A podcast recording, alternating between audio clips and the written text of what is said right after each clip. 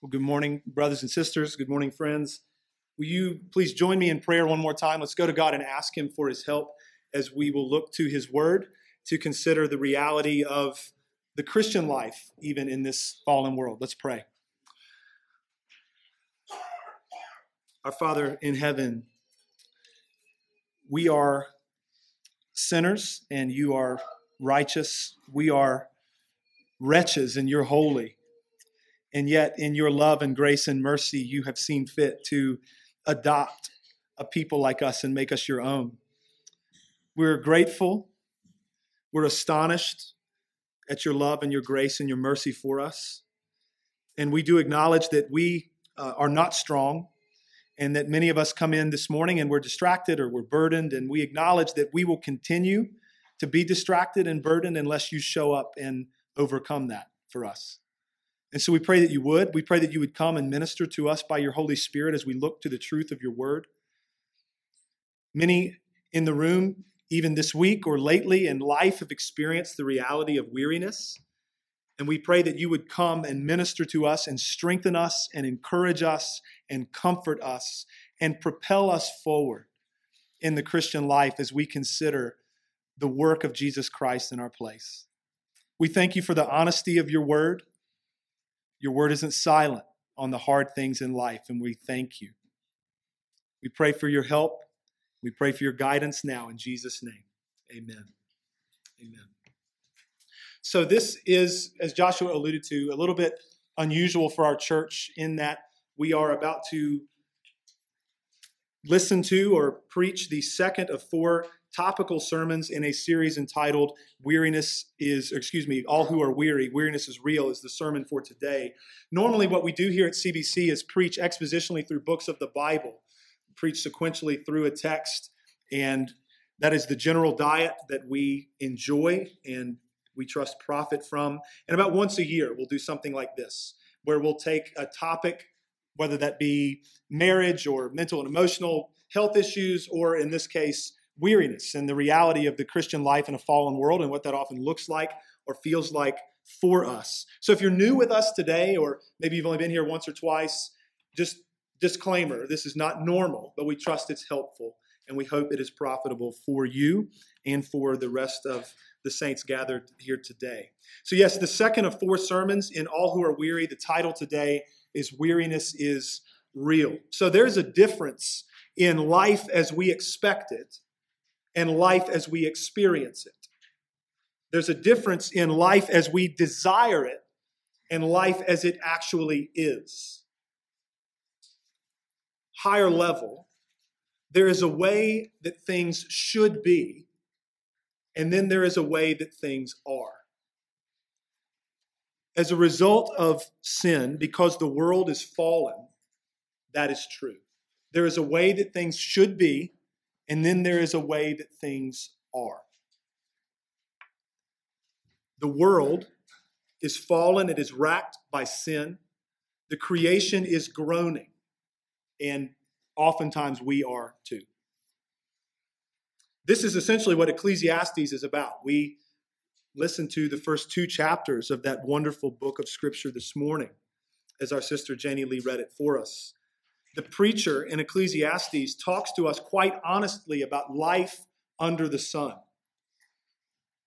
He talks of despair and of hating life. He talks of how even wisdom and knowledge just end up stressing us out and making us feel sorrowful. He talks of how the wise and the fool both have the same fate ultimately, that is, they both die. He talks of how we work hard and what we work for is left for someone else. And perhaps even the person that our hard work is left to is a foolish person who squanders it. He talks of how sometimes righteous people suffer and how sometimes evil people prosper and do well. He talks of the fact that there is a futility and a vanity to life under the sun. So sometimes when we read the preacher's words, we say, You shouldn't talk like that. To which he responds, Well, I'm just talking about the things that people are already going through. I'm just talking about the things that people are already wrestling with in this life. We say, Okay, well, it shouldn't be that way. To which the preacher would say, I agree with you. But it is this way. So now what do we do? So much of the Christianity that many of us have known in our you know, American kind of evangelical context is it's clean cut, it's sentimental, it's romanticized, and frankly, naive. Life under the sun is hard. Weariness is a part of it. As we heard this morning, all things are full of weariness. A man cannot utter it. What has been done is what will be.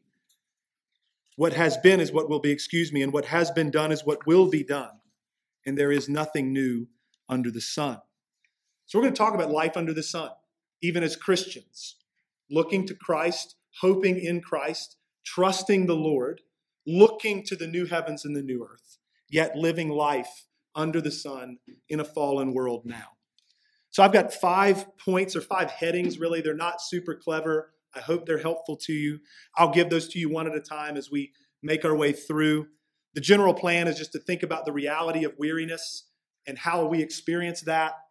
Then a brief consideration of how many of us haven't been helped, even by the church, but then ultimately, we're going to land in the rest that we have in Christ and what God provides for us in Jesus. I'll be referencing a number of different passages of Scripture. Some of them will be up on the screen, especially in this early part. Many of them towards the end will not be. I will aim to give you references. You can jot those down and do with those what you will. So, first heading the reality of weariness. The reality of weariness. Scripture speaks to weariness a lot. Scripture speaks to struggle and toil a lot. Many passages, I've already referenced Ecclesiastes, speak this way. It's very kind of God to give us words like this in the Bible. The fact that God gives us words about toil and struggle and heartache and sorrow demonstrates that He is empathetic to our frame. It demonstrates that he has a profound understanding of our plight. And he has a profound understanding of all the confusion and the emotions that go with that. Psalm 31, 9 and 10. Be gracious to me, O Lord, for I am in distress. My eye is wasted from grief, my soul and my body also. For my life is spent with sorrow, and my years with sighing. My strength fails because of my iniquity, and my bones waste away. Words of distress. My eye and my soul and my body are wasted away from grief. I have no life left in me because of sorrow. That's how I feel. My life is full of sighing, that kind of like, this is hard. I have no strength because of my iniquity. I'm worn out from my own sin and fighting it and then reaping the consequences of my sin. And I feel as though I'm, I'm wasting away. Psalm 38, beginning in verse 1 O Lord, rebuke me not in your anger, nor discipline me in your wrath.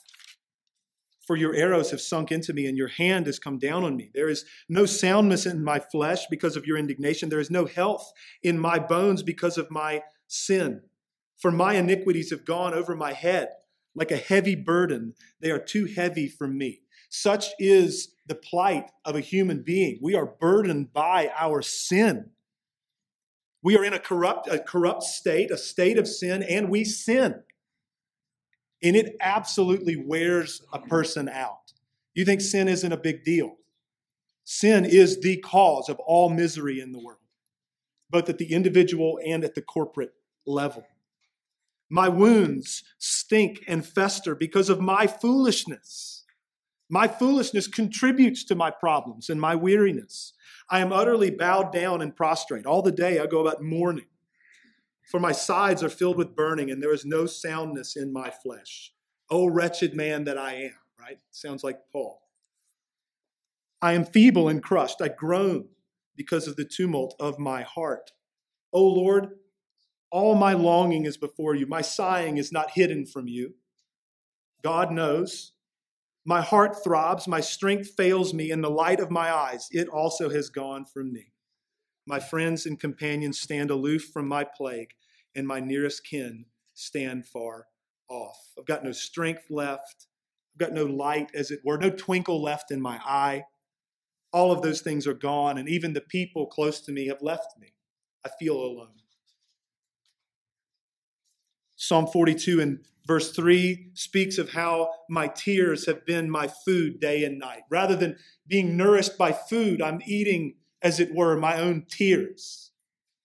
Such is my plight. We thought last week about the harrowing words from Job chapter 7, where Job, this righteous man, states that even the things that he had hoped would comfort him, like his couch and his bed, if I could just sleep, maybe it would go better. Maybe I would feel better. But God, you don't even let me sleep because I'm haunted by dreams and terrors when I try to sleep. It's so bad that Job says, I would choose strangling and death rather than my bones, and I loathe my life. Job, a righteous man, said that. Psalm 88. We're going to come back to Psalm 88 in a couple of weeks for the last message in this series, but just a few verses for our consideration this morning. These would not be verses that you would typically see on somebody's refrigerator. O Lord, God of my salvation, I cry out day and night before you. Let my prayer come before you. Incline your ear to my cry. Don't misunderstand the struggle with weariness to mean that there's no faith. We are trusting the Lord imperfectly, but really we're crying out to Him. He's the only one who can help, right? Incline, hear me, God, please. I'm struggling and I'm weary and I'm haunted by all of these things. I'm troubled and I need your mercy and your grace. Verse 3 For my soul is full of troubles and my life draws near to Sheol. Like I am headed to be like those who are dead. I am counted among those who go down to the pit. I am a man who has no strength, like one set loose among the dead, like the slain that lie in the grave, like those whom you remember no more, for they are cut off from your hand. You have put me in the depths of the pit, in the regions dark and deep. Your wrath lies heavy upon me, and you overwhelm me with all your waves. That image of being overcome by wave after wave after wave after wave of sorrow and grief and trial is painted quite vividly for us there by the psalmist. Such is our experience so often in this fallen world, even as children of God. Heading number two. I'm going to consider briefly the stresses and strains that weigh on us. The stresses and the strains that weigh on us. So, what we're about to talk about is like street level stuff, life on the ground in a fallen world. Some of these are situational things, some of them are circumstantial things, others are just simply the result of living in a Genesis 3 world. Of course, like as I'm about to say some of these things, our sin contributes to the overall difficulty, no doubt about that. But these things, in and of themselves, are hard. So, what am I talking about? Stresses and strains, things that make life difficult. Think about physical things like sickness. Nobody signs up to be sick. Nobody signs up for terminal illness. Think about chronic pain people that live with crippling pain, and you tell me that doesn't change somebody's life. Just think about the reality of aging. Aging is real. Your body begins to break down. Those kinds of physical realities, as a result of the fact that we're all perishing, those things stress and strain your life. They stress and strain your relationships. Think about mental and emotional things. We could talk about depression, melancholy, right? dark night of the soul kind of stuff. We could talk about anxiety, whether that's just kind of the perfectionism stuff that kind of grinds you down or just the, the haunting feelings of terrible things happening. We could talk about a whole host of other mental and emotional things that, again, people do not sign up for, that stress your life and strain your life in every relationship that you have? What about grief? Death of people you love. That will change life. It brings stress, it brings difficulty and sorrow and heartache. Maybe it's grief over not being able to have children. That will strain a marriage. Maybe it's financial strain. Always pinching pennies, right? There's never money for things. Like just going to the grocery store is stressful. Not sure where the money's going to come from next week, next month. Not sure how we're going to make that payment. You're worried about how you're going to provide basic things for your children, or for your family. That's stress. That's strain. Maybe it's your job. Your job is hard. You hate it, maybe. You go and you punch the clock, whether literally or figuratively, and it's an absolute grind, and it beats you down. Maybe your job is demanding. It's very stressful. Maybe you work mad hours, like tons of them. Or maybe you feel like you've got the kind of job that you're, you're always on call. You never feel like you, you leave. Maybe your boss is difficult. Maybe your boss doesn't like you and makes your life hard. Maybe there's uncertainty about your job. You're not sure if it's going to be there in a month or in a year. Or maybe you've just lost one. You're telling me those things won't stress somebody's life? Every relationship you have, they do. They do. These things happen. Relational kinds of stress and strain. So, in a general sense, we live in a world full of sinners, and so people sin against us, and it hurts. It's hard. We sin against other people, and that hurts in a different way when we see what we have done to other people. Maybe there are people, though, at your school or at your workplace that make life difficult for you, give you a hard time. Maybe you're in a difficult marriage. Maybe you're just in a hard season. Things are gray and it won't seem to lift. Maybe you've got some real heartbreaking things going on with your kids. Or maybe it's just the rigors of life with a number of really little children and you're worn out by it. Maybe it's your stuff, like your possessions, things that you have. Things in your house are breaking down and it costs money and it takes time and it's always mega inconvenient. Or maybe your car isn't working. It keeps failing you. And again, it costs money and it takes time and it's never convenient. I could go on and on and on, right? We could do this literally all afternoon. But the point of that, all that, is that this stuff, that kind of stuff, wears you down. It can suck the life out of you sometimes. You can feel almost like life is a cruel joke. And the only explanation for that is the fall of man. The fact that sin is real, the creation is groaning, and you are as well. It can make you sometimes just want to throw in the towel and be like, I, I don't know what to do here. Throw my hands up. I got nothing. Heading number three. I want to hone in now a little bit more on the reality of spiritual weariness. Spiritual weariness. So, we're going to consider the internal war next week. So, next week's message, brief trailer, is the saint and sinner reality. We are at the same time justified and sinner. Well, think about that, about how our flesh and our spirit are constantly at war with each other and what that means for us. Well, think about how it prompts the Apostle Paul to cry out, Wretched man that I am, who will deliver me from this body of death? Thanks be to God through our Lord Jesus Christ. That's next week. I look forward to that one. But for our time together this morning, think about how weariness is a product of, it comes from the constant battle against our sin and the constant battle against our own corruption. It is a never ending fight. You, like me, think you're having a good day. Things have started off well, maybe. And then suddenly your sin and your corruption rears its head as if from nowhere. And you're maybe sometimes caught off guard by like, where did that come from? That thought, that desire, that feeling that I'm having. We must always be vigilant. The battle against sin is not for the faint hearted, it is hard and it's taxing.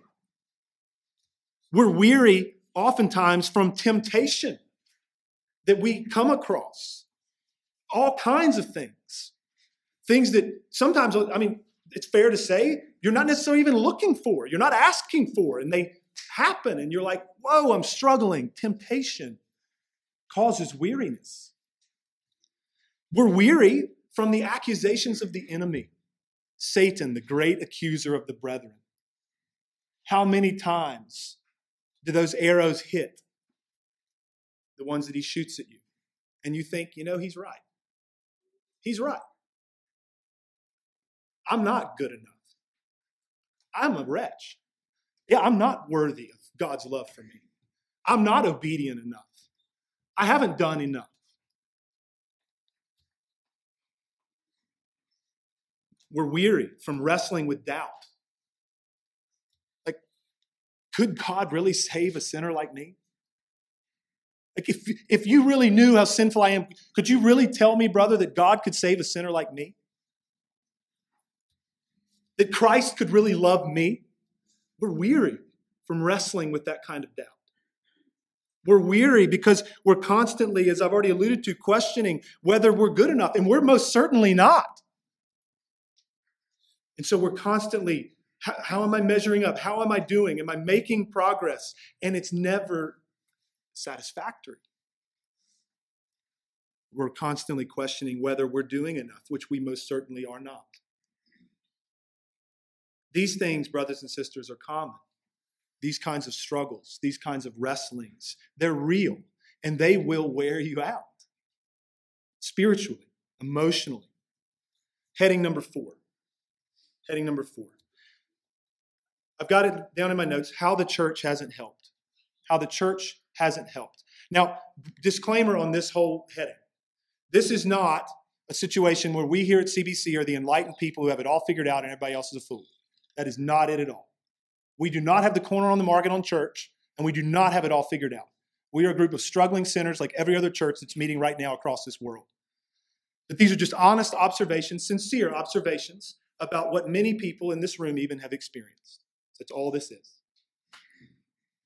So, for many people, as you experience this kind of weariness from life, this kind of spiritual weariness reality, for many people, the church has not helped us. For many people, the church has actually piled it on. Like you're, you're weary and you're struggling, you're exhausted. And instead of the church being a source of comfort and encouragement, instead of the church coming alongside and picking you up, you kind of get the elbow drop from the top turnbuckle, you know. Kick you while you're down. You're weary and you're heavy laden, and then maybe more burdens are put on you. You're exhausted and you're told to just run faster. You're wiped out and you're told, try harder, and you'll get there. The reason you haven't gotten there is you're not trying hard enough. All your doubts that we've been considering about whether you're good enough or strong enough are confirmed. You're told that you most certainly are not good enough or strong enough, and honestly, you should probably question whether or not you're a Christian. Some will say that we need to make things hard and demanding in the church in order to smoke out the nominal and to get rid of the tares. The problem is, Jesus says, don't do that.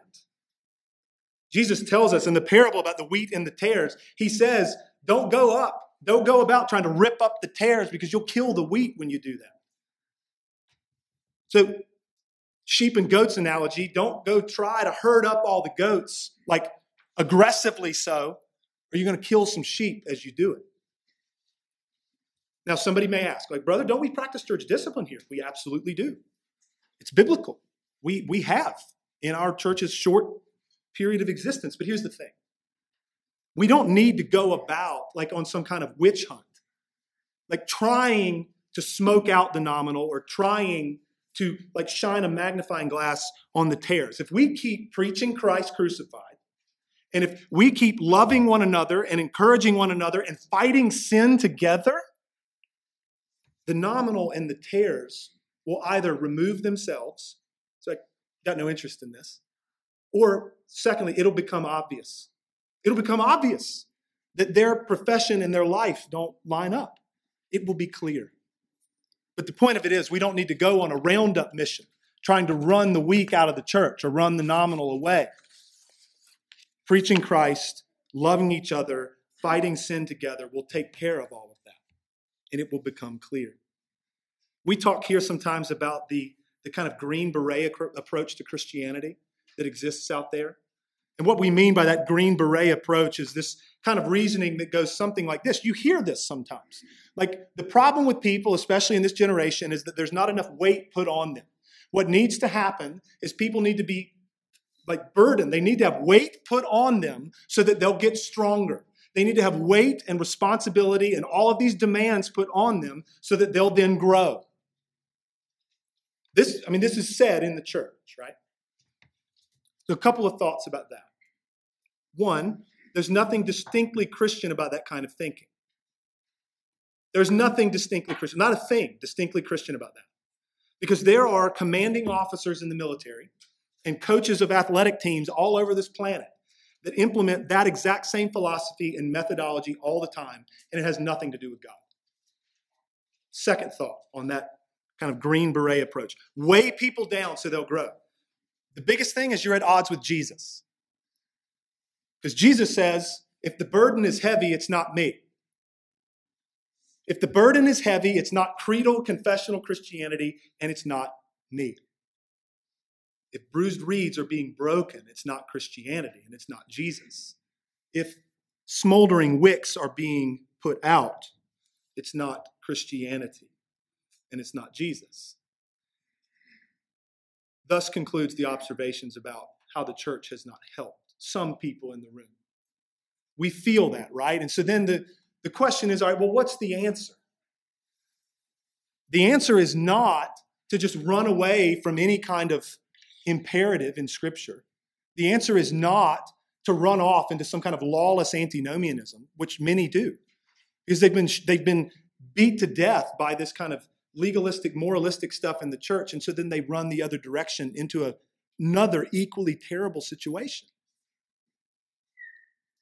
There is only one answer for all of these things that we're considering the reality of weariness, the struggles we experience, spiritual weariness, and all of the things that have happened for many people in the church, which brings us to our fifth and final heading. It's where we'll spend the rest of our time. Just entitled this, The Rest That Jesus Provides. The rest that Jesus provides. So, Jesus, through what he has done for us, it is through what he has done, he provides rest for weary pilgrims on the way. It is not just like sentimental thoughts about Christ, sweet things that we can say about Christ. It is historically grounded reality in terms of who he is and what he did. We've talked about this many times that Christianity is utterly unique in the scope of world religions, in that it is the only religion that is founded upon news. It is the only religion in the world founded upon and based upon news something that happened in time and space. Every other religion in the world will tell you to go do stuff. They will say, go do this and do this and do this and do this. And this is what it looks like to be a faithful fill in the blank a faithful Muslim, a faithful Jew, a faithful Buddhist. You pick it. This is what you do. You do. Christianity is not like that. Christianity is about something that someone else has done for you. And then what's left is not something that you so much do, it's to trust the one who did it for you. Christianity, the biblical witness about redemptive history, is about the fact that salvation is done, redemption accomplished, and it's over. Ours is a religion ultimately about the one who has accomplished everything that we would ever need. And it is in him and him alone that we trust. So it's about what Jesus has done. Matthew 11, 28 to 30, verses that are dear to many. Come to me, the words of Christ. Come to me, all who labor and are heavy laden, and I will give you rest. Take my yoke upon you, rather than the yoke of the law. Take my yoke upon you, and learn from me, for I am gentle and lowly in heart, and you will find rest for your souls. For my yoke is easy, and my burden is light. Matthew 12, 18, citing the prophet Isaiah. Behold, my servant whom I have chosen. This is about Jesus. My servant whom I have chosen, my beloved with whom my soul is well pleased. I will put my spirit upon him, and he will proclaim justice to the Gentiles. He will not quarrel or cry aloud, nor will anyone hear his voice in the streets. A bruised reed he will not break, and a smoldering wick he will not quench, until he brings justice to victory. And in his name, the Gentiles will hope. Reminds me of the portion of Richard Sibbes' wonderful book called The Bruised Reed, where he depicts this fictitious dialogue between a Christian and Satan, where Satan is accusing the believer of how weak he is, of how little faith she has, of how little love she has. And the final reply of the Christian in that dialogue is not about anything in himself. The final reply of the Christian to Satan is Yes, you're right. I only have a little bit of faith and a tiny bit of love. It's nothing, basically. But Jesus will cherish that. Jesus will fan that flame until he has brought judgment to victory for me. That's the testimony of the believer. Romans 3 20 through 25.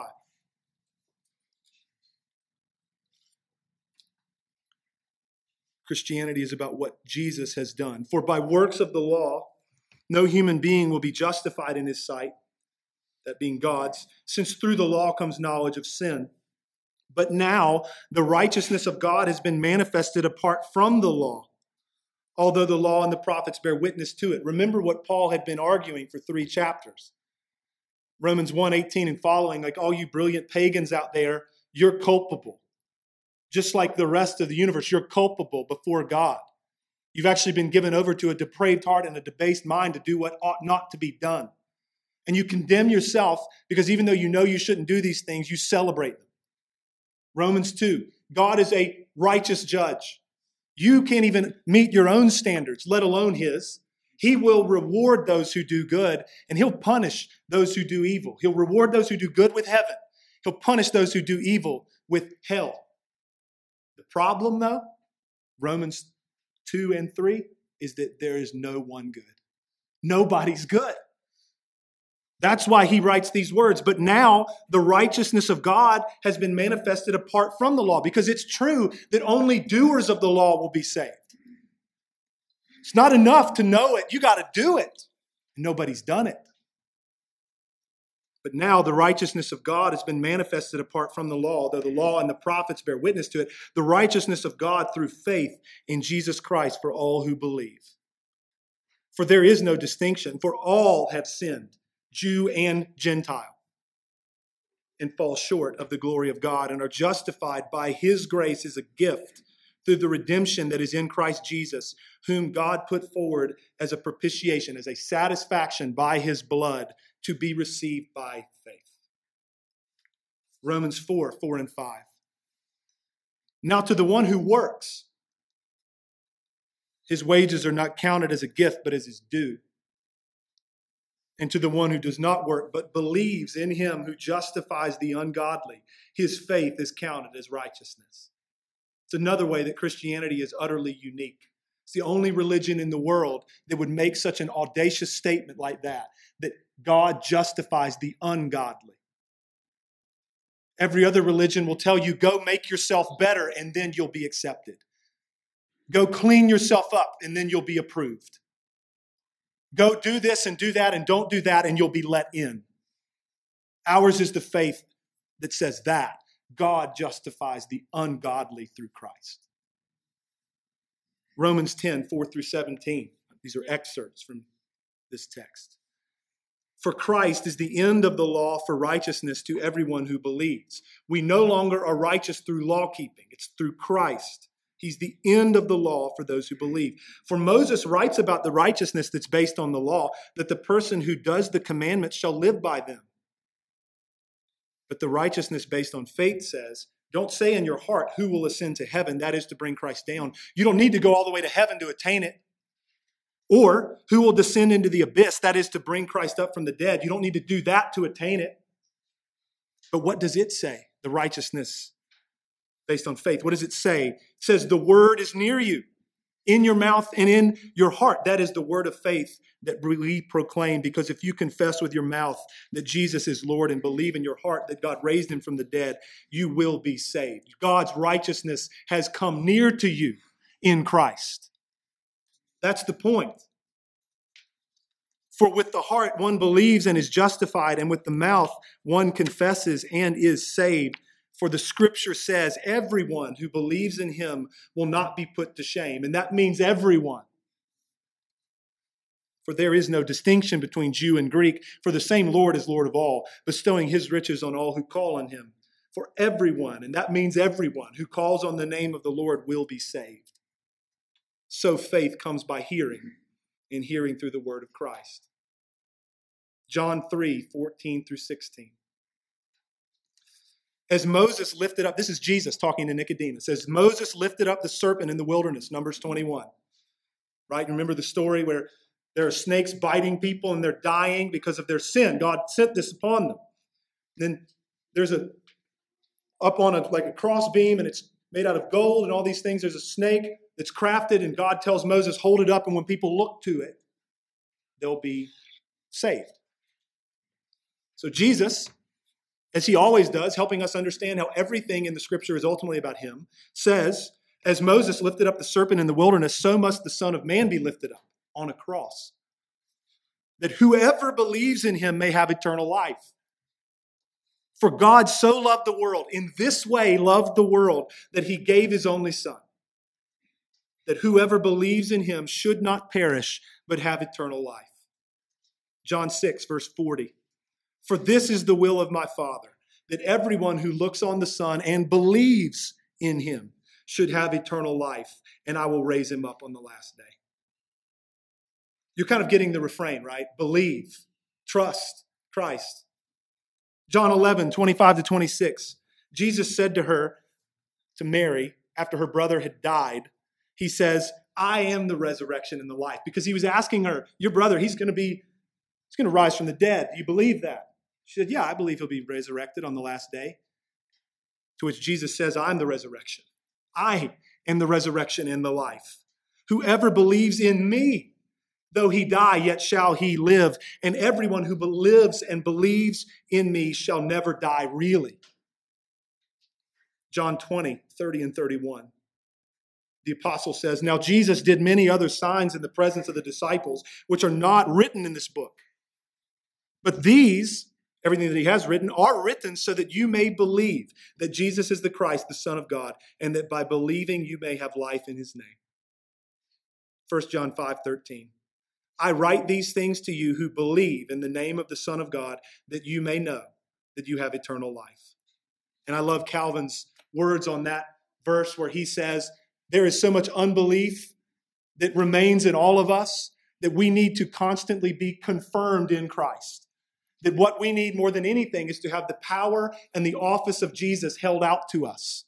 And so, therefore, it is the duty of any godly teacher to extol as much as possible the graces of Jesus Christ, so that being satisfied in that, we would look for nothing else. Revelation 21 6. And he said to me, It is done. I am the Alpha and the Omega, the beginning and the end. To the thirsty, I will give from the spring of the water of life without payment. To the thirsty. You thirsty today? I am. When we're thirsty, and it's like, I need that water of life. What do I need to do? How much do I owe you for that water? Surely it's expensive. It was expensive. Cost the life of the Son of God. But to you, it's free. To Me, it's free. There's a song that we'll learn here at our church soon to the tune of Auld Lang Syne called All Glory Be to Christ. And in that song, there is a reference to that verse the water of life and the thirsty drinking it without price. It's remarkable grace.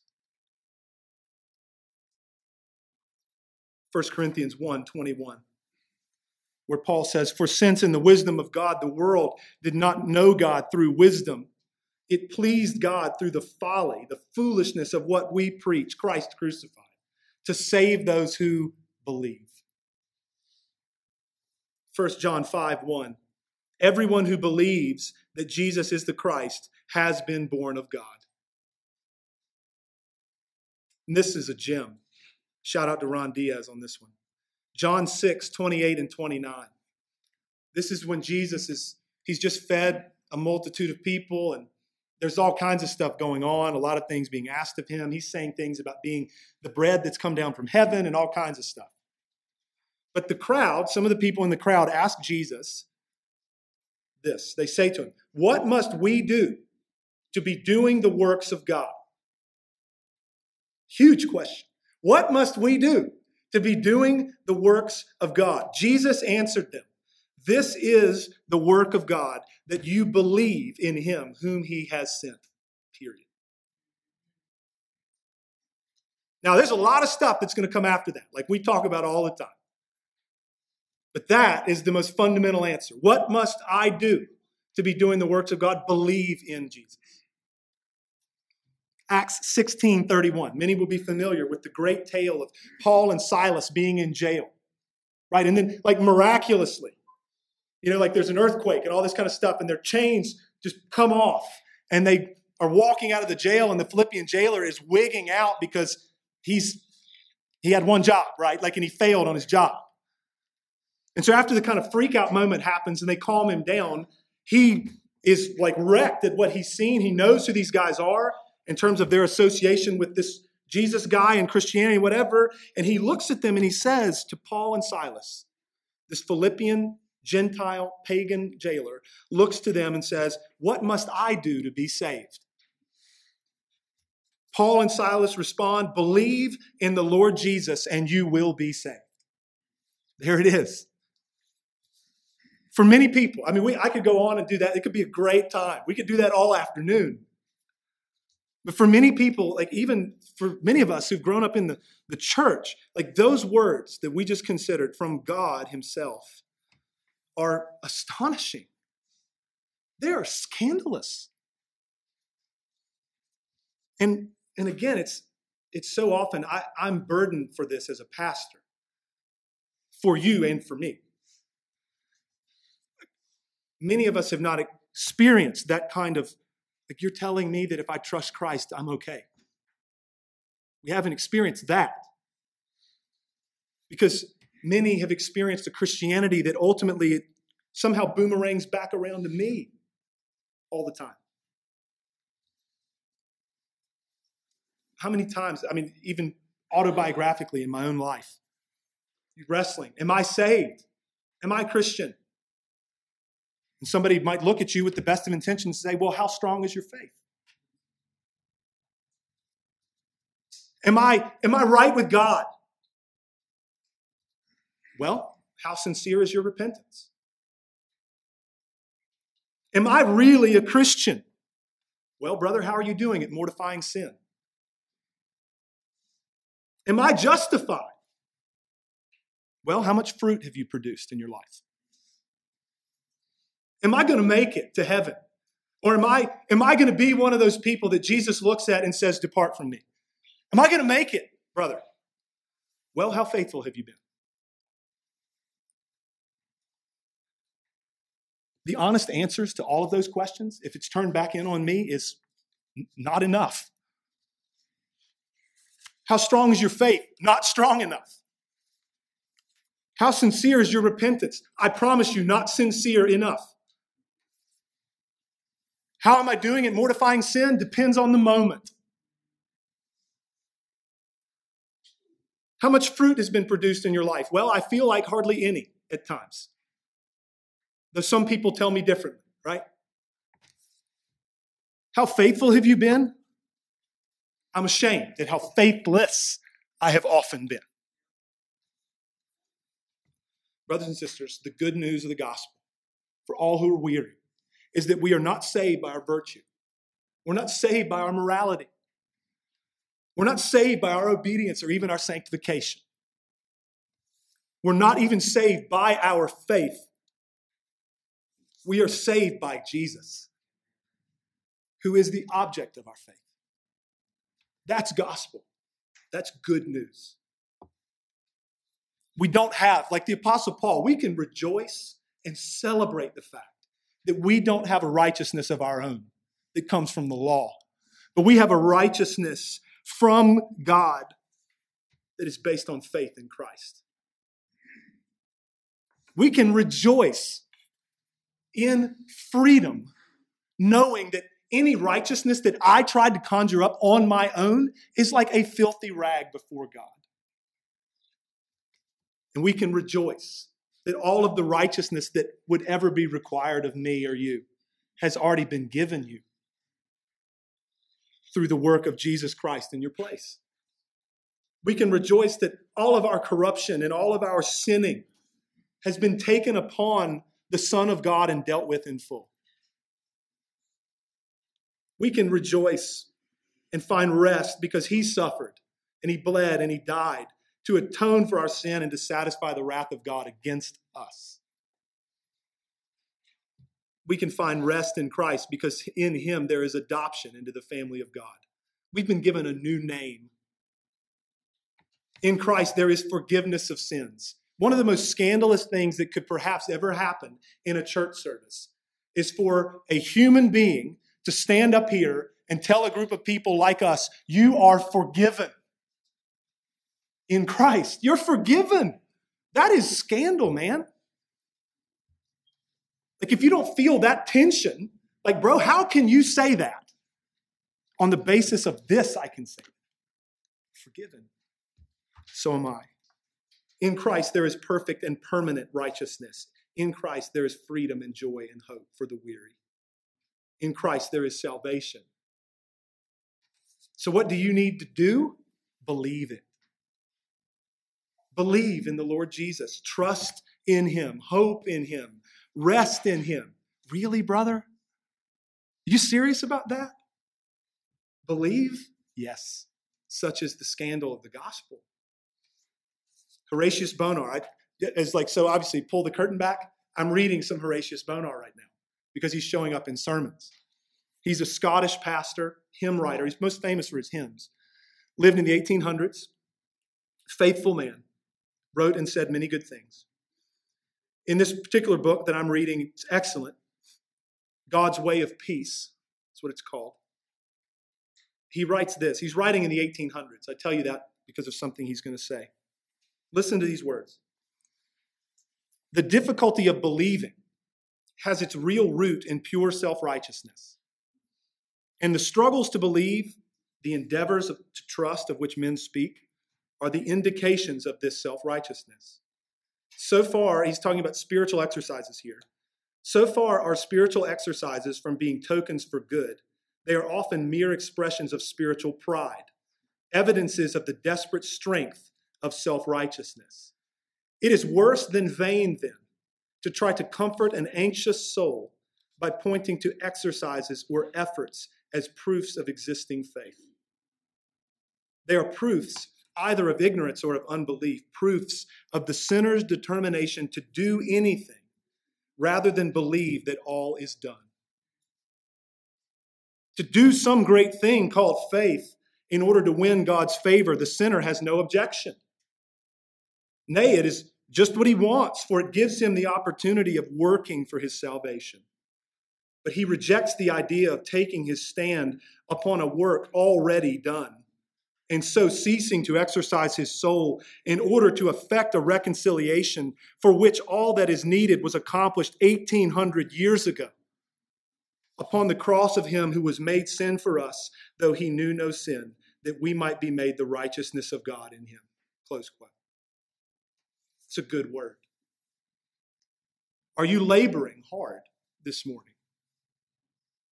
Are you carrying heavy burdens around with you?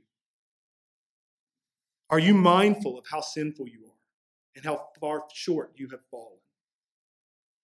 Are you weary from the struggle? The call of Christ is come. Come to me. Come to Christ, you who are weary, and find rest for your souls. Come to Jesus because he is gentle and lowly in heart. His yoke is easy and his burden is light. Let's pray. Our Father in heaven, thank you for Christ. He is our only hope. We know that. We pray that you would work in us by your Spirit to continue to sustain our faith in him. We pray that you would work in us by your Spirit to continue to sanctify us and cause us to do the good works that you have prepared beforehand for us. And we pray that we would never trust in them ultimately, that we would be encouraged by them and bolstered in our faith by them, but that we would never rest there.